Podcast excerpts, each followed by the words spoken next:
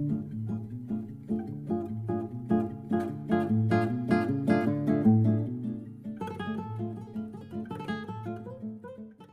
to the end of March, my friends. Uh, hope that your Q1 ended better than it began for most of you.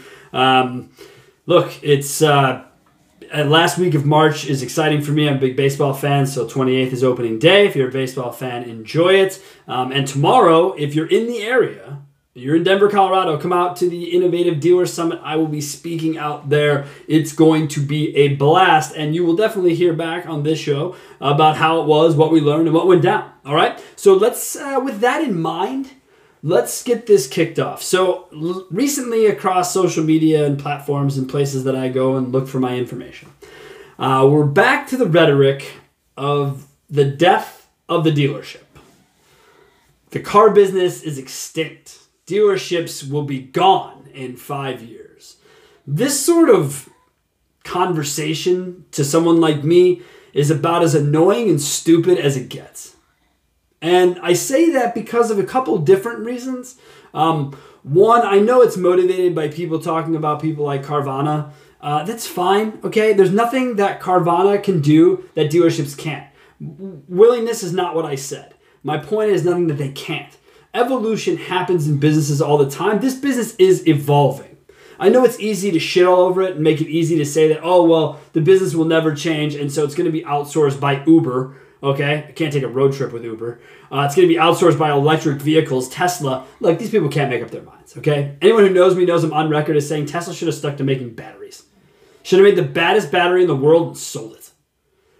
Not not having dealerships and then three days later deciding to have dealerships upping the price of cars, cutting staff. These are normal business moves, okay? So so the idea that Tesla went online, I think if you asked the normal person, they'd say, "I didn't know you could buy a Tesla any other way."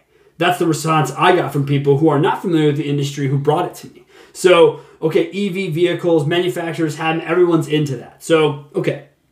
Is there a problem with the OEM dealer relationship? Sure. Is that why Tesla didn't do it? I don't really know. Uh, my, my guess is to be different, um, similar to Carvana, right? They're going to deliver cars. I was delivering cars in 2004. So, with, with, with a return policy.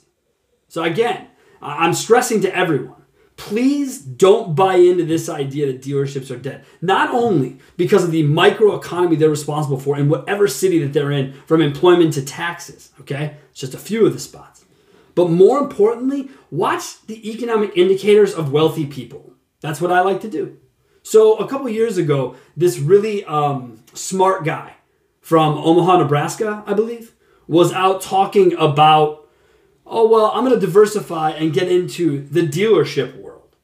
So Warren Buffett goes out and buys a dealership group. Does he do that because he believes in five, seven, or even 10 years they'll be extinct and gone and he somehow wants to liquidate the land? Is that what we believe he did? No. I watch smart owners, smart businessmen who own other industries and are into other things, building these brand new, beautiful dealerships. Now, once again, do I agree with why these dealerships are being built? Not all the time, because there's a lot of OEM shove down there, and sure, there's money involved, whatever. But when they build these buildings, with that in mind, do you think it's like, yeah, man, five years and my $5 million building, I can just blow it up and sell the land to somebody else?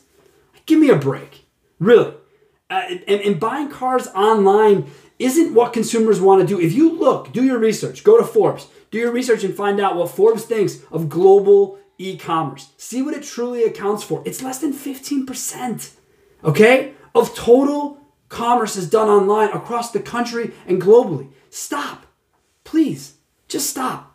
Like, dealerships need to evolve. Yes, yes, they do. So do lawyers, so do doctors, so do uh, ta- you know cab companies. They didn't all of a sudden they don't they're not extinct. Go to New York, cabs are still there. How do they survive Uber? By evolving. Okay, now they have apps. Now it's an app-based world. So please, just just for one second, wherever you're taking this in at, just stop for one second, take a deep breath, and and, and after me say, dealerships are not dead. Huh? Take that real good breath and repeat it one more time dealerships are not dead. Okay? Do I have a vested interest in them not being dead? Of course. Does it look slanted that way? Of course. But please, again, I'll stress to you pay attention to what wealthy people do. They're wealthy for a reason. And dealerships are evolving. Digital retail is not going to take us all the way there, it's going to give the customer an option. That's what we need to do. We need to be willing to do things we weren't.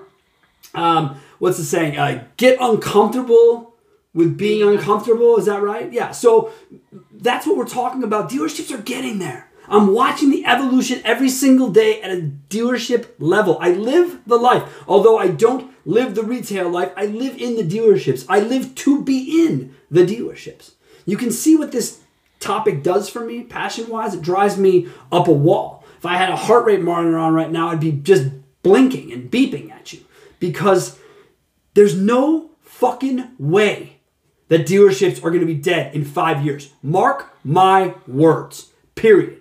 I apologize for the vulgarity, but I don't apologize for why I said it and where it comes from because you need to hear it. All right? Now, on a happier note, hopefully it's springtime where you live. So get out, enjoy the spring weather. Make sure you tune in next Monday. You can always find us Facebook, LinkedIn, anywhere you can listen to podcasts, listen to us, check us out, and send us your comments. Let me know. 262 278 0157. Sean, S E A N, at carbizdonebetter.com. As always, thank you so much, and uh, good luck in April. Thanks.